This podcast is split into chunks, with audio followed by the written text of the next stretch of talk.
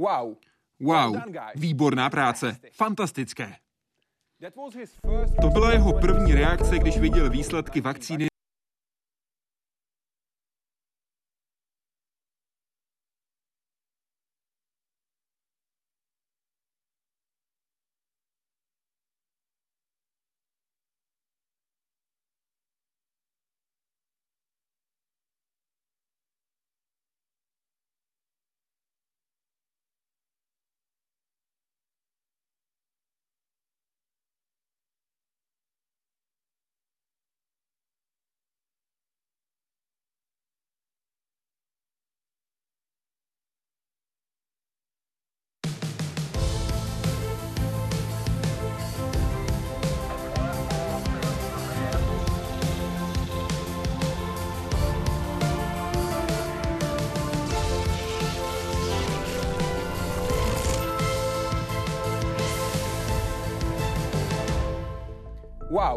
Wow.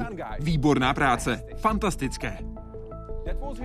To byla jeho první reakce, když viděl výsledky vakcíny proti nemoci COVID-19 od firmy Pfizer. Sám má přes 40 let praxe ve vývoji vakcín. Působil v akademickém světě, pak na 14 let přešel do biznisu a byl viceprezidentem a šéfem výzkumu a vývoje ve společnosti Sanofi Pasteur. Dnes je hostujícím profesorem na Oxfordské univerzitě a univerzitě v Readingu a taky poradcem biotechnologických firm. Navíc patří do širšího okruhu vědců, kteří radí britské vládě, jak zvládnout pandemii koronaviru. Očkování, varianty koronaviru i jeho očekávaný vývoj. To jsou jen některá z témat pro dnešní večer. Vítejte ve světě vědy a otázek současné společnosti. Začíná Hyde Park civilizace.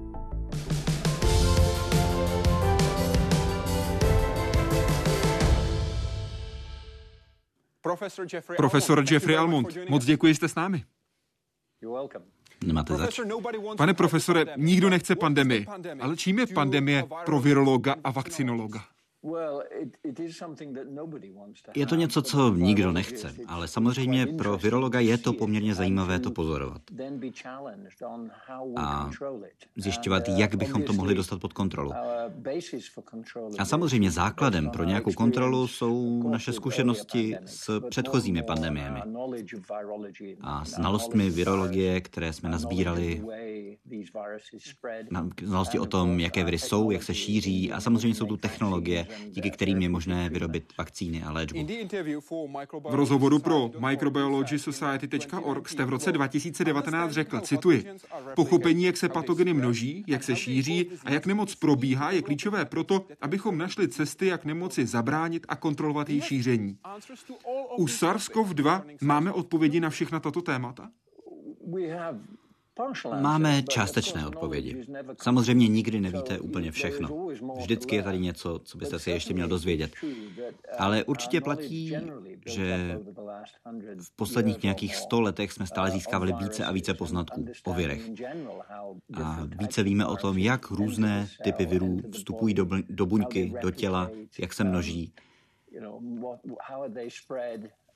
jak se šíří, jak očkovat, jaké jsou ty chemické procesy, které se zapojují do té replikace a jak by se daly blokovat. To všechno bylo, to všechno dělal akademický výzkum, řekněme, nebo značnou část dělal akademický výzkum. A to pak využíval průmysl, který pak na sebe bere ten větší úkol, což je vyrobit nějaký produkt, který pak zlepší lidské zdraví. V tomhle případě vakcíny nebo léky. A většinu virů, s kterými se setkáváme, řešíme pomocí vakcín. A jde to docela dobře. Vezměte si třeba obrnu nebo žlutou zimnici, chřipku, žloutenku typu A, typu B, a to se méně řeší léky. Na druhou stranu jsou i jiné viry, třeba HIV je dobrý příklad, které řešíme docela dobře kombinací různých léků. Takže většinou jsou to vakcíny, někdy léky. Co je tím klíčem k tomu, abychom udrželi tyhle viry pod kontrolou? Právě očkování by mělo být klíčové, abychom se mohli vrátit k normálnímu životu. V minulosti se ukázalo, jak užitečné a účinné očkování může být. Epidemie pravých neštovic. Vedle moru jedna z největších hrozeb minulosti, dokud se neobjevila metoda, jak se jim bránit. Nejprve šlo jen o úmyslné infikování těch, kteří nemoc snášeli nejlépe, tedy dětí. Vznikl zvyk, kterému se říká kupování neštovic. E, to znamená, že když se nějaké dítě nakazilo v té vesnici, tak, tak děti zhruba stejného věku se potom, potom vlastně s ním úmyslně ho k němu přivedli, aby se s ním dostali do kontaktu, nakazili se. Později o takzvanou variolaci. Metodu, která přišla z východu a využívala nadrcené strupy z boláků lidí, kteří neštovice přežili. Metoda ale byla nebezpečná, proto byly tak klíčové výzkumy Edwarda Jennera a Louise Pastéra. A jimi vyvinuté očkování se stalo jedním z nejdůležitějších objevů vůbec, který měl zásadní vliv na celou planetu. V polovině 18. století se dá očekávat, že když budete mít 12 dětí, tak zhruba mezi 4 a 8 dětmi vám prostě zemře před dosažením 15. roku věku. Postupně se očkování stalo pilířem zdravotnických systémů a bývalé Československo patřilo v tomto trendu ke špičce. V roce 1958 se podařilo v Československu vyvinout očkovací látku proti nemoci, která děsila maminky mnoha generací proti dětské obrně. Od polovice roku 1960 jsme nezaznamenali na našem území žiaden případ dětské obrny. Nešlo jenom o obrnu. Zcela vymítit se ve světě v 70. letech podařilo právě i pravé neštovice. Velkou roli v tom hráli i českoslovenští vědci. Program vymyslel virolog Karel Raška, další na něj navázali a pracovali přímo v terénu. Doktor Kříž patřil mezi československé lékaře, kteří přímo v terénu kontrolovali celou operaci. Dnes má očkovací programy téměř každá země. Ty evropské hlavně proti nemocím, jako je záškrt, tetanus nebo černý kašel. A důležitost očkování se ukazuje i při pandemii COVID-19. A to i když se virus proměňuje a vakcíny se nejspíš budou muset upravovat. Jaroslav Zoula, Česká televize. U vakcín proti nemoci COVID-19 často mluvíme o účinnosti. Například u vakcíny Pfizer dosahuje 95%. Co to znamená? Co tohle číslo 95% znamená v praxi? To slovo účinnost popisuje, nakolik je ta vakcína schopná předcházet onemocnění. Pokud naočkujeme 100 000 lidí a nějakou další skupinu 100 000 lidí dostane placebo, pak můžeme srovnávat počty lidí, kteří onemocněli v následujícím, řekněme, měsíci nebo dvou. Mezi oběma skupinami, tedy 100 000 lidí, kteří dostali placebo a 100 000 lidmi, kteří dostali vakcínu. A očekáváte, že jenom 5% v tomhle případě, pokud máte účinnost 95%, jenom 5% onemocní v té očkované skupině v porovnání s tou, která dostala placebo. Počet lidí v těch zkouškách, které jsme prováděli, nebyl takhle vysoký. Bylo to nějakých 30-40 tisíc, takže máme docela slušná čísla ohledně právě téhle účinnosti a toho jejího výpočtu. Ale pak je tu ještě něco důležitějšího. To je, když začneme tu vakcínu používat v reálném světě. Tomu říkáme terapeutická účinnost nebo efektivita. To by mělo být stejné jako ta účinnost, pokud uděláme všechno úplně správně. Ale pokud se něco pokazí, některé vakcíny třeba zůstanou v teple, skazí se nebo nejsou podány správně pak ta reálná účinnost klesne pod tohle vypočítané číslo. Takže účinnost mají v rukou zdravotní úřady, ti, ti očkující. Ale účinnost je vlastnost té vakcíny. Tedy pokud bychom měli účinnost 95%, znamená to, že jsme v 95% případů chráněni proti nákaze koronavirem jako takové. Ochrana proti vážnému průběhu onemocnění, například proti hospitalizaci, by tak byla ještě vyšší. Je to tak? Zase, my si nejsme úplně stoprocentně jistí, jak ta čísla vypadají. Ale co zatím vidíme, je to, že ano, že očkovaní lidé, u nich neprobíhá ta nemoc tím závažným způsobem. Ale na druhou stranu, ty velmi závažné případy jsou poměrně vzácné, takže všechna data ještě nemáme. Ale zdá se, že ano, že proti závažnému onemocnění je ta účinnost minimálně 95%, možná 100%, což je velmi dobrá zpráva. To znamená, že těch 5% lidí, kteří řekněme nejsou absolutně chráněni, může být infikováno, možná budou mít kašel, možná jim nebude úplně dobře. Ale jsou v mnohem menším riziku, než kdyby očkováni nebyli vůbec. Zase nejsme si úplně stoprocentně jistí. Je možné, že je tady nějaké, nějaká část těchto 5% lidí, kteří mají nějaký problém s imunitním systémem, nevyrábějí ty protilátky správně v reakci na tu vakcínu. V takovém případě nemůžeme očekávat, že by ta vakcína dělala zázraky, pokud imunitní systém toho daného člověka nefunguje správně. Vaše první reakce, když jste se dozvěděl výsledky, byla wow, výborná práce, fantastické. Jakou účinnost jste očekával? Uh, já musím říct, že já jsem očekával dobré číslo. Světová zdravotnická organizace chtěla, aby ta účinnost byla alespoň 60%. O tom mluvila většina médií, že očekávají něco takového zhruba 60%, možná o něco málo víc. Ale to vycházelo z případu chřipky, kde ta účinnost vypadá zhruba tak, protože ten virus se neustále mění. Já jsem byl optimističtější v případě koronaviru, já jsem čekal, že to bude spíš jako spalničky, příušnice, zarděnky, kde máme účinnost nějakých 90-95%. Takže já jsem nebyl zase tak pesimistický. Ale i tak, když se objevilo to číslo, těch 95%, tak jsem opravdu řekl, wow, skvělá práce. Těm, kteří to vyvíjeli, protože to opravdu je fantastický úspěch. A je velmi dobré, že těch vakcín máme hned několik, které hlásí účinnost 90-95%. To je opravdu úžasný výsledek. A máme velké štěstí, že ten způsob, jak ty vakcíny fungují, opravdu reálně funguje. Někdy jsme se pokoušeli navrhnout nějaké vakcíny na základě stejných principů a pak to nefungovalo. To je třeba um, případ HIV. A nebo to nefungovalo tak dobře. To je třeba um, chřipka. Ale tohle funguje velmi dobře. Podobně jako um, obrna, spalničky, příušnice. A to máme opravdu velké štěstí. Podívejme se na to, jak probíhal vývoj vakcín v době před pandemí covidu. Vy jste ten postup popsal v přednášce, kterou organizovala síť vědeckých diplomatů britské vlády ve střední a východní Evropě a britská rada. Popisoval jste ji zhruba takto. Na začátku byl patogen, který vědci mnoho let studovali na univerzitách nebo ve vědeckých centrech. Museli jsme najít, na co cílit protilátky a pochopit nemoc jako takovou. Tento výzkum se pak dostal k menším firmám a následně k velkým farmaceutickým společnostem, které pak mohly pokračovat ve vývoji. Mohla tak začít preklinická fáze. Látka byla testována na zvířatech. Dalším krokem byl klinický vývoj. Klinické zkoušky mají typicky tři hlavní fáze, aby se prokázala bezpečnost a účinnost vakcíny a také zjistilo, jaké je nejvhodnější dávkování. Pak byla látka zaregistrována a poslána na trh. Tyhle kroky jsou úplně stejné i v době covidové. Kde jsou ty zkratky, díky kterým jsme na vakcínu nečekali 10 let, ale jen 10 měsíců?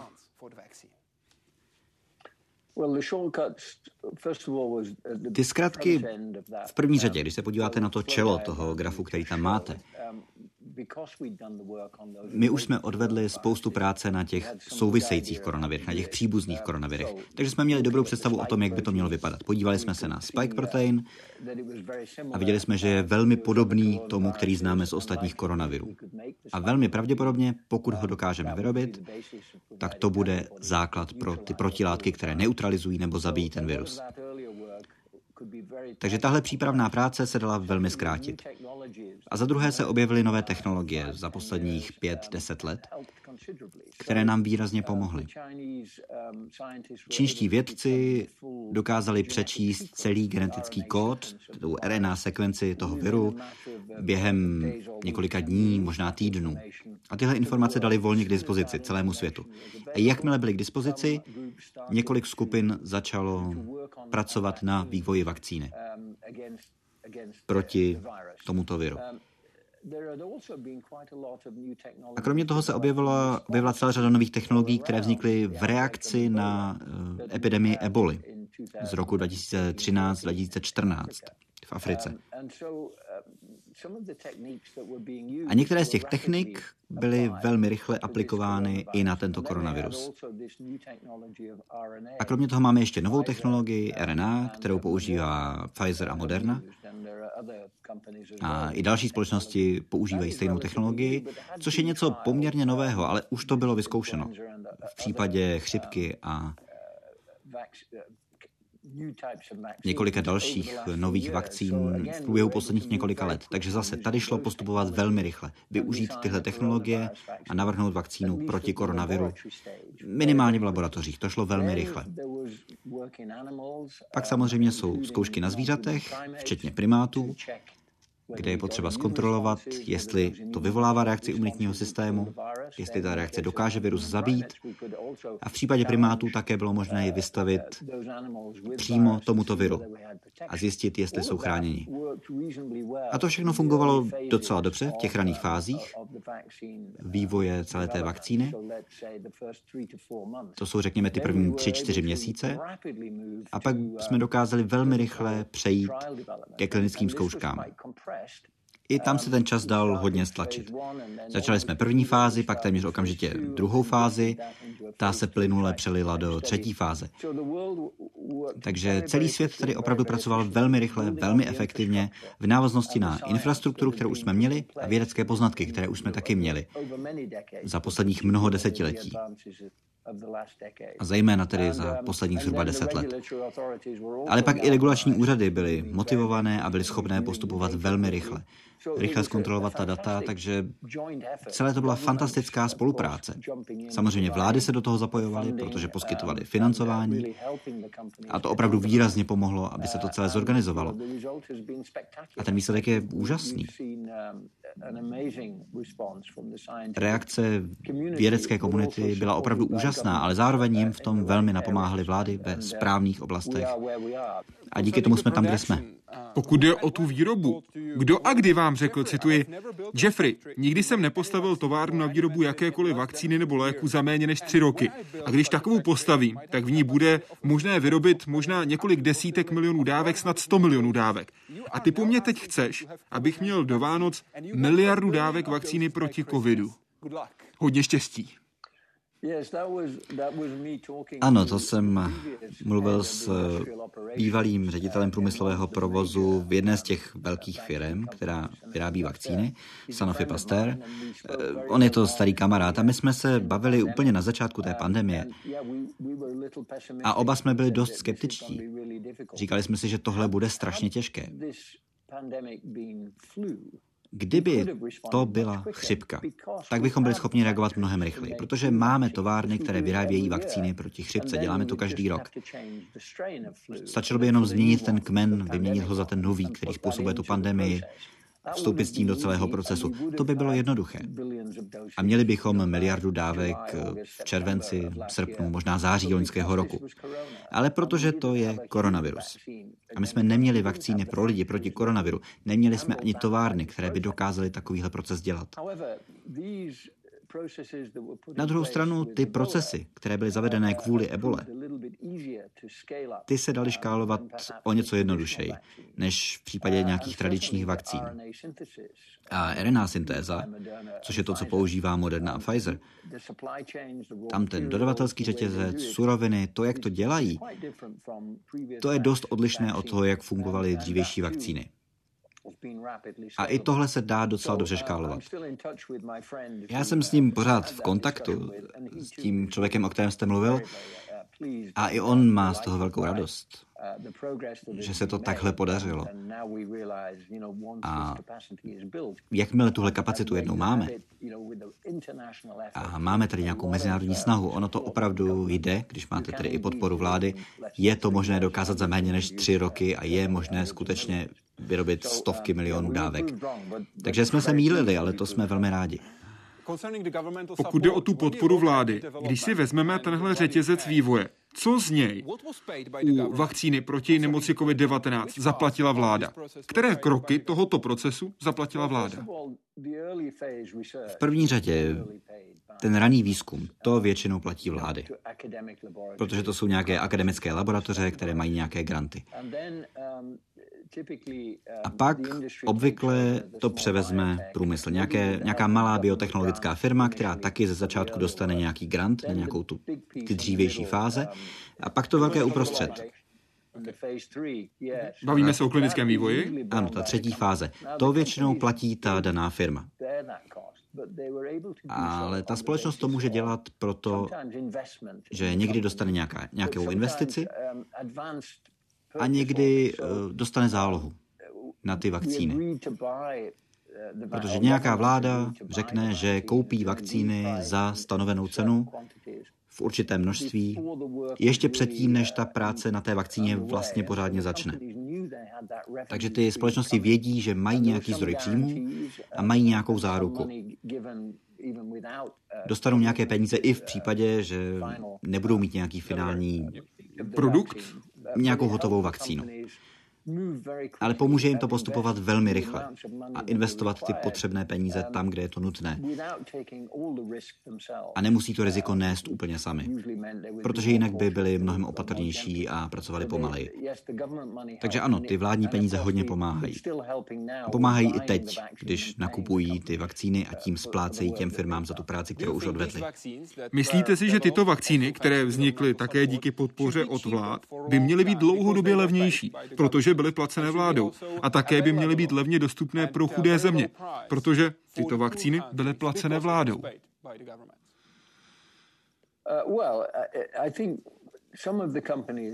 Některé z těch společností, o kterých mluvím, se nesnaží o nějaký zisk, nebo jenom malý zisk. Jsou tu jiné, které očekávají zisk, protože je to něco stálo. Stále je to hodně, protože museli zastavit všechno to, co by normálně dělali, z čehož normálně generují zisk, a museli přesunout obrovské množství lidí na tenhle projekt. Takže by nebylo úplně fér jim říct, že by z toho neměli mít nic. Protože oni v podstatě přišli o rok standardního provozu, výzkumu, vývoje a výroby z čehož by jinak jim plynuly nějaké peníze. Myslím, že je potřeba najít nějakou rovnováhu. Nikdo úplně nechce, aby na tomhle někdo vydělával obrovské peníze a zbohatnul na tom. Na druhou stranu nemůžete očekávat, že by pracovali úplně zadarmo. Jsou to společnosti, které potřebujeme. Potřebujeme zdravé firmy do budoucna, aby dělali výzkum a vývoj příštích vakcín. Takže je nutné k tomu přistupovat rozumně. A u vakcín velmi často vidíme, že ceny mají různé úrovně.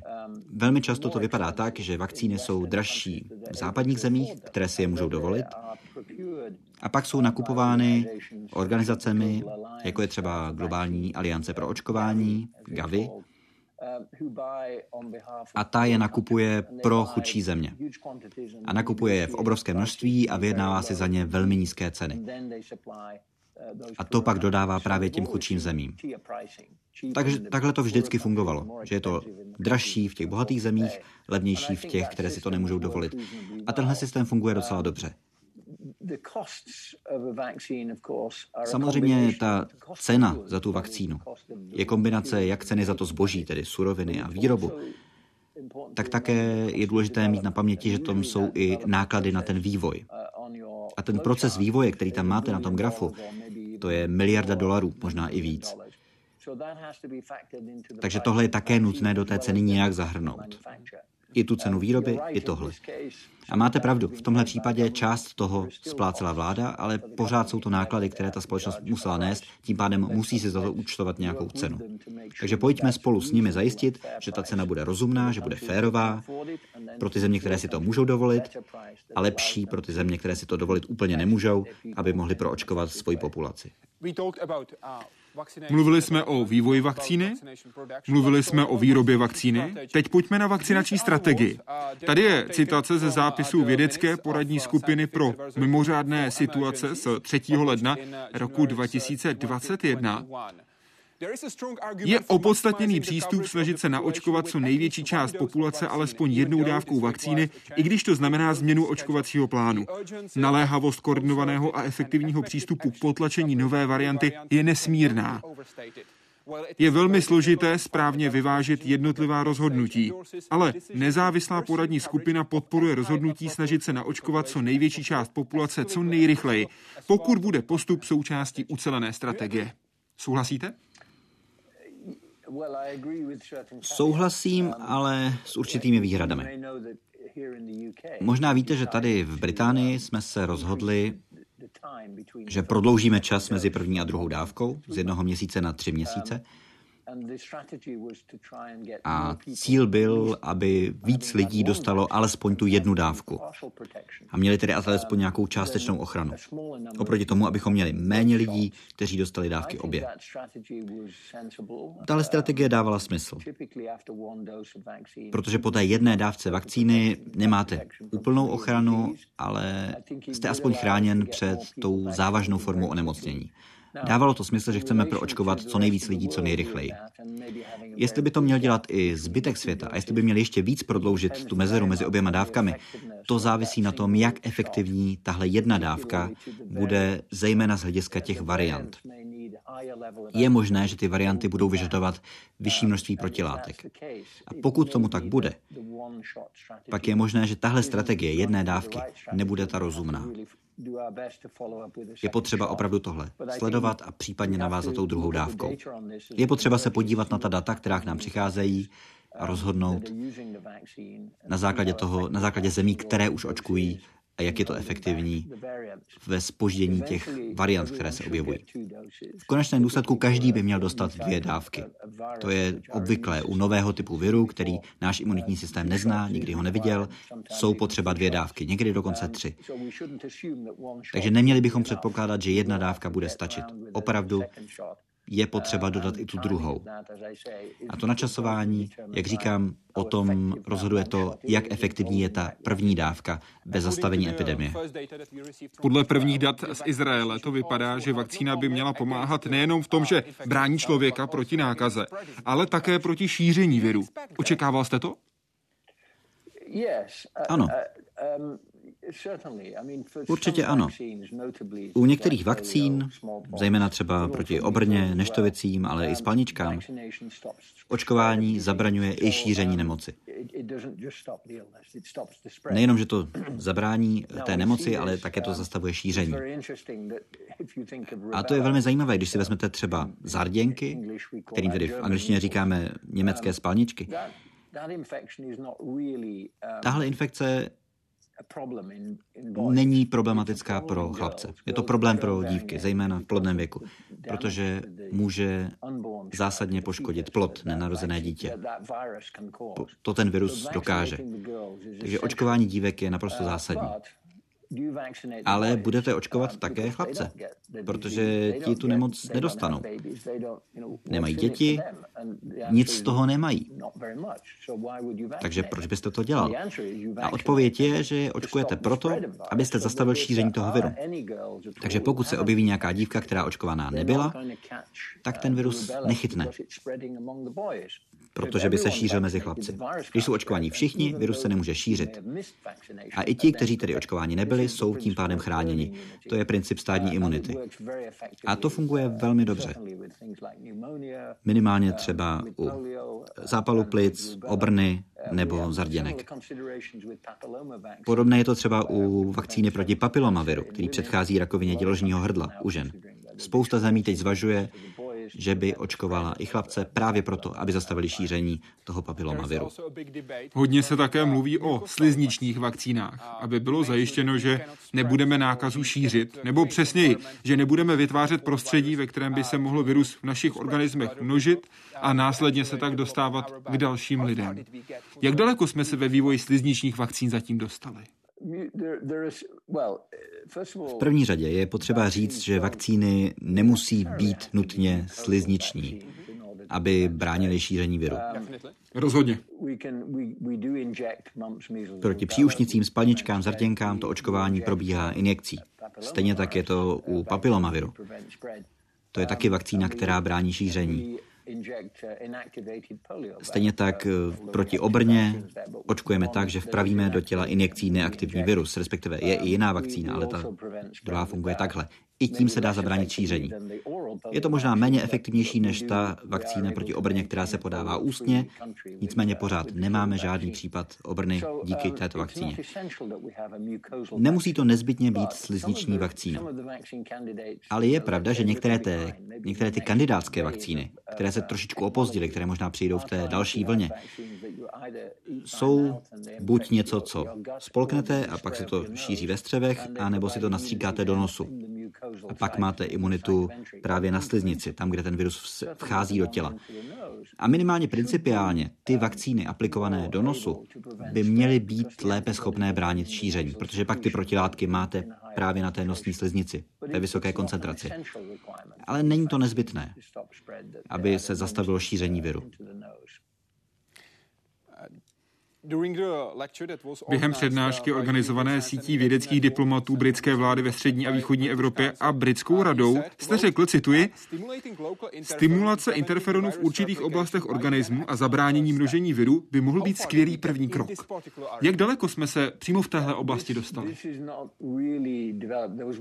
Na tomhle se úplně nepracuje.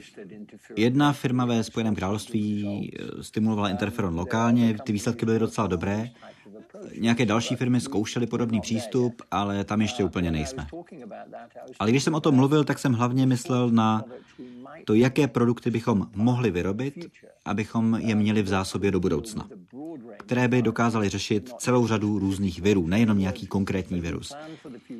Protože když plánujeme naši budoucnost, je potřeba si uvědomit, že příští pandemie to nemusí být koronavirus. Nemusí to být chřipka. Může to být jedno z těchto dvou, ale také to může být eh, rinovirus, nebo adenovirus, nebo filovirus, nebo něco jiného. A ta strategie spočívající v interferonu je docela dobrá, protože většina těchto virů je citlivá na interferon. Takže pokud bychom měli něco, co dokáže místně stimulovat interferon velmi rychle. A měli bychom toho zásoby, pak pokud se někde objeví nějaká epidemie, tak minimálně pro zdravotníky, ty, kteří to musí řešit, tu situaci, možná i pro místní populace, kolem epicentra, toho místa, kde se to objevilo, tam by takovýhle produkt mohl být dobrým prvním krokem, protože vždycky bude trvat nějakou dobu, než se vyvine vakcína. I s těmi technologiemi, které teď máme, vždycky to bude trvat alespoň pár měsíců, než budeme mít vakcínu. A pokud ten virus bude zvlášť agresivní, tak se za tu dobu dokáže hodně rozšířit, pokud nebudeme opatrní. Sociální distancování samozřejmě dál bude potřeba, ale jako první intervence, která to dokáže zastavit, to by to bylo velmi užitečné. Dnes o efektivitě jednotlivých vakcín v praxi mluvíme hlavně s ohledem na nové varianty, které se objevují v různých částech světa. Z toho, co zatím víme o dostupných vakcínách, tak by měly dobře fungovat proti takzvané britské variantě, ale když se podíváme na další jihoafrickou variantu, tak tam to vypadá, že by mohla být problematičtější. Proč? To souvisí s těmi změnami, kterými virus prochází. Můžete si ten virus představit jako takový mateřský virus, který má hodně dcer. A ty dcery, každá z nich je trošku jiná. A některé z nich zkrátka vypadají jinak. A když vytváříme ty protilátky s pomocí té první vakcíny, tak to jsou protilátky založené na tom mateřském viru. A otázka je, jestli plně rozpozná i všechny ty dcery. A většinou ano. Většinou ty protilátky rozpoznají i ty dcery. Ale někdy se může objevit nějaká dcera, která je trošku jiná. A ta protilátka na ní úplně nefunguje. Nedokáže ji neutralizovat, nedokáže ji zabít. Stejným způsobem jako ty ostatní. A tohle se nám tady děje, když se objevují nové varianty. Nejdřív se objevila ta takzvaná britská, která zdá se, že se objevila proto, že se efektivněji šíří. Ale pak je tu ta jeho africká, která nejenom, že se efektivněji šíří, ale zdá se, že je asi trochu jiná a ty protilátky ji tolik nerozpoznávají. Data, která teď máme k dispozici, naznačují, že pokud máte hodně protilátek, bude to fungovat i proti té jeho africké variantě. Ale pokud je ta hladina nízká, bude to méně efektivní, než kdybyste čelil, řekněme, té britské variantě. Tohle je velmi důležité období. Pokud se začnou objevovat varianty, které budou plně rezistentní na ty protilátky, které vznikají v důsledku té první generace vakcín, pak je potřeba vyrobit novou vakcínu proti této variantě. Ale nemůžeme přestat očkovat tou první variantou, protože ten virus pořád obíhá. Takže bychom museli vytvořit takzvanou bivalentní vakcínu, tedy vakcínu, která má obě složky. A pak se možná objeví třetí, pak by to musely být tři složky. a možná čtyři. Ale pak už se vám to začíná trochu komplikovat, protože to množství vakcíny, které vpravíte do paže, musí taky vzrůst. Dvakrát, třikrát, čtyřikrát. A možná pak vedlejší příznaky budou silnější. Je možné, že reakce vašeho imunitního systému rozezná jenom jednu tu složku, ne ty ostatní. Je možné, že dojde k nějakým interferencím celé se to dost komplikuje. A samozřejmě i ta průmyslová výroba je pak složitější. Pokud bychom najednou museli očkovat proti dvěma, třem variantám koronaviru. Protože opravdu jsou rezistentní vůči té první vakcíně. Já popravdě nečekám, že by se tohle stalo. Ale je velmi důležité během příštích několika měsíců to pečlivě sledovat a připravit se i na tenhle scénář. A pokud se objeví nové varianty, je potřeba dobrá mezinárodní spolupráce, abychom zabránili šíření těchto variantních virů po celém světě. A je dál potřeba pokračovat v očkovací kampani, protože nejlepší způsob, jak zastavit nárůst těchto variant, je zastavit šíření, zastavit přenos, vyvolávat v lidích imunitu. A to je ta situace, v které teď jsme. Příští měsíce nám řeknou, co musíme dělat. A uvažuje se také o různých přístupech. Jednak může být, jak jste zmínil, nová vakcína, ale také se uvažuje o posílení současné vakcíny, tedy třetí dávky, třetí injekce v případě AstraZeneca, Pfizeru a Moderny, nebo druhé v případě Johnson Johnson. Na základě vašich zkušeností, který postup si myslíte, že bude ten správný? Pokud chceme zastavit ty varianty, záleží na tom, jak moc budou odlišné. Pokud ty varianty budou pořád v zásadě podobné tomu mateřskému viru, pak ano, ta další dávka, vyšší míra imunity, to může být nejlepší strategie. Ale pokud se objeví nějaká varianta, která je plně rezistentní na ty protilátky, které vyvolává ta první původní vakcína, pak bude opravdu potřeba strategie spočívající v nové vakcíně. A budeme muset nasadit tuhle novou vakcínu. A jestli to smícháme dohromady, nebo budeme mít, řekněme, očkování proti COVID-2 a COVID-3, na to si zkrátka musíme počkat. To závisí na tom, jak se budou ty varianty šířit a jak budou nebezpečné. Ono se taky může stát, že pokud se objeví takováhle řada nových variant, tak to budou varianty, které budou méně závažné. Rád bych vám připomněl, že když jsme měli chřipku H1 v roce 1918, tu takzvanou španělskou chřipku, ta první vlna této chřipky zabila velmi mnoho lidí. Odhaduje se 40 až 60 milionů, možná víc po celém světě. A ten virus se dál šířil v populaci. V roce 1919, 20, 21 až do roku 1957. Ale už nikdy nespůsobil tolik úmrtí v těch dalších letech, jako když se poprvé objevil. To samé se stalo v roce 1957 s azijskou chřipkou H2. Když se poprvé objevil objevila, zemřela spousta lidí, byla to velká pandemie, ale i ta pak dál obíhala v roce 58, 59, pak po celá 60. léta a už nikdy nespůsobila tak velké problémy v té druhé, třetí a další vlně. Takže může se stát, že tenhle koronavirus vytvoří nějaké varianty, které budou vyžadovat jiné vakcíny, ale možná to bude méně naléhavé. Pokud ta imunita, kterou budeme mít, už bude stačit na to, aby zabránila alespoň tomu závažnému onemocnění. A tím pádem se sníží virulence toho viru v populaci, protože už budeme mít nějaké zkušenosti s koronavirem. Takže není potřeba být zas tak pesimistický.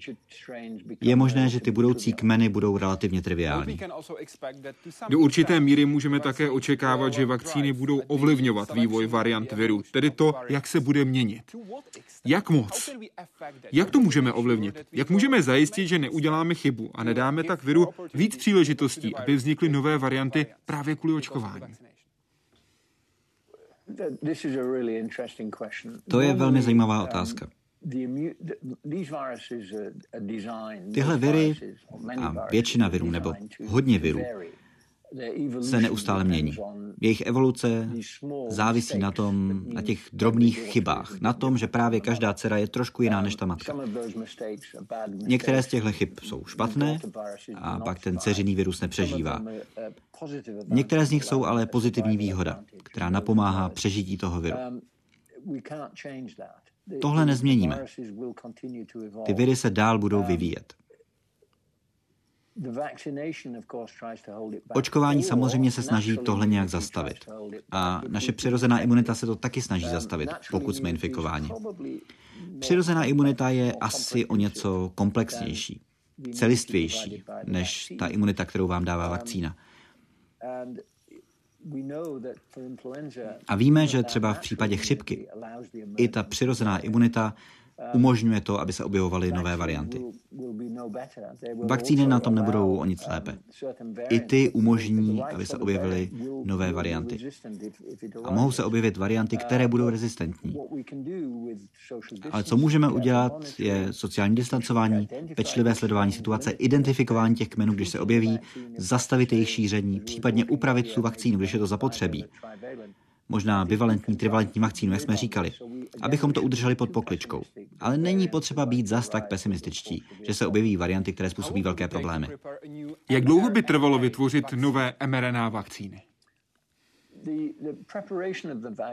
Příprava té vakcíny a výroba, to by mohlo být velmi rychle. Uvádí se, že by to mohlo být pět až šest týdnů. Protože jenom prostě vložíte novou strukturu, Musíte vyrobit tu DNA šablonu, vyrobit RNA, ale to by mělo být mnohem rychlejší než v případě tradičních vakcín. I vakcína AstraZeneca je v tomhle poměrně rychlá. Pak samozřejmě je potřeba to trochu testovat, je potřeba zajistit, že i když je to poměrně malá změna oproti té první vakcíně, je potřeba ověřit, že to není více reaktogenní, že to vyvolává dobrou reakci imunitního systému. Je potřeba to protestovat, než to můžete naplnit do lehviček a rozeslat do světa. Ale mělo by to být poměrně rychle. Takže bych čekal, řekněme, dva až tři měsíce, než se vyvine druhá vakcína za těchto podmínek. Takže by během dvou nebo tří měsíců mohli pacienti dostat první injekci? Zase je tady otázka výroby, kterou je potřeba řešit, protože všechny ty společnosti teď jedou plnou parou vpřed na té stávající vakcíně. Což znamená, že pokud chcete přidat ještě nějakou druhou za tři, čtyři měsíce, nemůžete přestat vyrábět tu první. Potřebujete navýšit ty kapacity. Takže ono to nebude jednoduché. Zkusit vyrobit ještě zároveň nějakou druhou vakcínu, zatímco dál pracujeme na té první. Pfizer a Moderna jsou vakcíny typu mRNA. Johnson Johnson, AstraZeneca a Sputnik V jsou postavené na využití virového vektoru. Prosím, proveďte nás. Co to je virovým vektorem vyvolaná imunita? Vektorem vyvolaná imunita to je jev, který jsme pozorovali u zvířat. A když si vezmete tu vakcínu AstraZeneca, tu si můžete představit jako takový vlašský ořech, který má skořápku. A ta skořápka to je ten vektor, to je ten adenovirus. Uvnitř máte jádro. A když se ta skořápka rozlouskne, tak ta DNA uvnitř vyrobí ten S-protein koronaviru, což je základ celého toho očkování. Buňky ve vašem těle vyrobí S-protein, imunitní systém zareaguje a vyrobí protilátku. Pokud tam ale toho, té skořápky je příliš mnoho, je možné, že se vytvoří protilátky proti té skořápce i proti tomu jádru proti tomu S-proteinu. A když pak dáte druhou dávku, může se stát, že ty protilátky zabrání tomu, aby se ta skořápka rozlouskla. Takže ta druhá dávka už není tak efektivní, jak by měla být. A tomu říkáme vektorem vyvolaná imunita. Zabije to ten ořech předtím, než se může rozlousknout. Takže nemůže vytvořit ten koronavirový protein. Doufám, že tohle bylo srozumitelné. V zásadě to funguje takhle. To je vektorová imunita. V případě vakcíny Pfizer a Moderna to neexistuje, protože ty žádnou skořápku nemají. A proto by mohl být Sputnik V, řekněme, větší šanci, že nevyvolá tento typ imunity, protože používá dva typy adenovirů. Ano, přesně tak. Dva různé typy adenovirů, to je jeden způsob, jak tenhle problém obejít. Oxfordská skupina využívá adenovirus od šimpanzů. Na základě toho, že nikdo v lidské populaci proti němu nemá protilátky. Takže minimálně na poprvé by to mělo být velmi efektivní. A na podruhé pravděpodobně taky. A máme opravdu důkazy o tom, že to funguje dobře. Takže ano, buď můžete vzít virus, který lidská populace nezná, to je jedna strategie, nebo dva různé viry.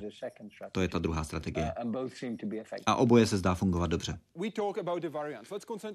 Mluvili jsme o variantách viru. Zaměřme se na ně prosím podrobněji, protože tohle je citace z poradní skupiny pro řešení nových hrozeb respiračních infekcí, která 11. února tohoto roku napsala. Je pravděpodobné, že s novou variantou je spojené zvýšené riziko hospitalizace a úmrtí ve srovnání se starší variantou. Pane profesore, víme o kolik? Odhaduje se na základě dat z Velké Británie, že by to mohlo být 20 až 30% větší smrtnost. Což tedy znamená, že namísto toho, že by z 200 tisíc lidí jich zemřelo 10, to může být 13 nebo 14. Což není zas tak velký nárůst, když to srovnáme s epidemiemi, které známe z minulosti, například pravé neštovice, které měly smrtnost 50-60% Tady se pohybujeme z 0,4-0,5 na 0,6 takže to není zas tak velké číslo. Ale nicméně pořád je ten nárůst znepokojující. Možná, že je to proto, že ten virus se lépe přizpůsobil na lidského hostitele. Možná se replikuje lépe ve vyšších číslech uvnitř těla Uh, A možná proto máme víc komplikací u některých pacientů. Ale je to znepokojivé. I tenhle malý nárůst je znepokojivý, ale není to katastrofické ve srovnání s patogeny, které známe z minulosti. Podívejme se ještě na jednu variantu, a to tu takzvanou brazilskou variantu, protože máme zkušenosti hlavně z brazilského města Manaus, kde bylo během první vlny hodně nakažených lidí. Často jsme také slyšeli, že by mohla být už díky tomu vytvořena kolektivní imunita. Alespoň takové byly zprávy, které jsme slyšeli během té první vlny. Ale teď vidíme zásah druhou vlnou. Je to kvůli nové variantě viru? Nebo proto, že první vlna neprošla populací tolik, jak jsme očekávali, jak jsme si mysleli? A nevznikla tak v důsledku kolektivní imunita? Tohle se pořád studuje. Ano, na začátku to vypadalo dost znepokojivě, že se ta varianta objevuje u populace, která byla velmi silně zasažena tou první vlnou. Takže to bylo překvapení protože jsme si mysleli, že tahle konkrétní komunita už by měla být částečně imunní, pokud ne úplně imunní. A to, že se objevuje nová varianta v, téhle, v tomhle městě, to je znepokojivé. Takže teď to ty společnosti začínají zkoumat, jak nakolik tenhle virus neutralizují protilátky vyvolané původním kmenem. Zatím to není jasné. Zatím není zřejmé, jestli je to opravdu varianta, kterou, která téhle protilátce unikne, nebo jestli se ten virus teď lépe šíří, a to zejména tedy mezi lidmi, kteří v první vlně nebyli zasaženi. Zatím je příliš brzo na to dělat nějaké závěry, ale je potřeba to velmi pečlivě sledovat to, co se v Brazílii děje. V přednášce od sítě vědeckých diplomatů britské vlády ve střední a východní Evropě a britské rady jste řekl, když se bude koronavirus chovat jako spalničky, jsme na tom dobře.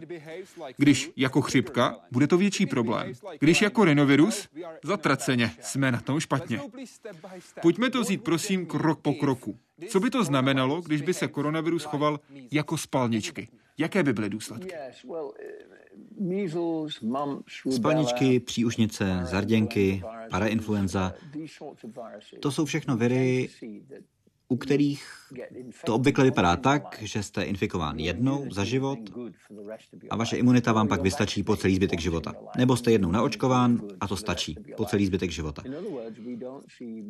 Jinými slovy, nemáme žádné spalničky dvě, tři, čtyři které by se vracely každou zimu. Pořád je to stejný virus. Stejný virus, který by napadl mě, když já jsem byl kluk, a teď by mohl napadnout moje vnoučata. Chřipka je trošku jiná. U chřipky to vypadá tak, že máme malý počet typů H1, H3 a dva typy chřipky typu B a ty obíhají vlastně pořád a postupně nabírají dílčí změny. Takže každý druhý nebo třetí rok je potřeba změnit vakcínu. Protože každá z těch variant se trošku změnila s tím, jak obíhají kolem celého světa. Ale pořád jsou ty varianty jenom čtyři. Takže to je zvladatelné.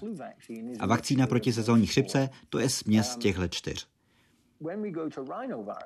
Když se ale podíváme na rinoviry, ty jsou triviální, to je nachlazení. Není to žádná velká hrozba. A každý z nás každou zimu to dostane. Máme plný nos, nějaká infekce se objeví. Prakticky každou zimu. A to proto, že těch rinovirů je spousta. Odhaduje se, že jich je možná 400 různých typů a obíhají kolem celého světa.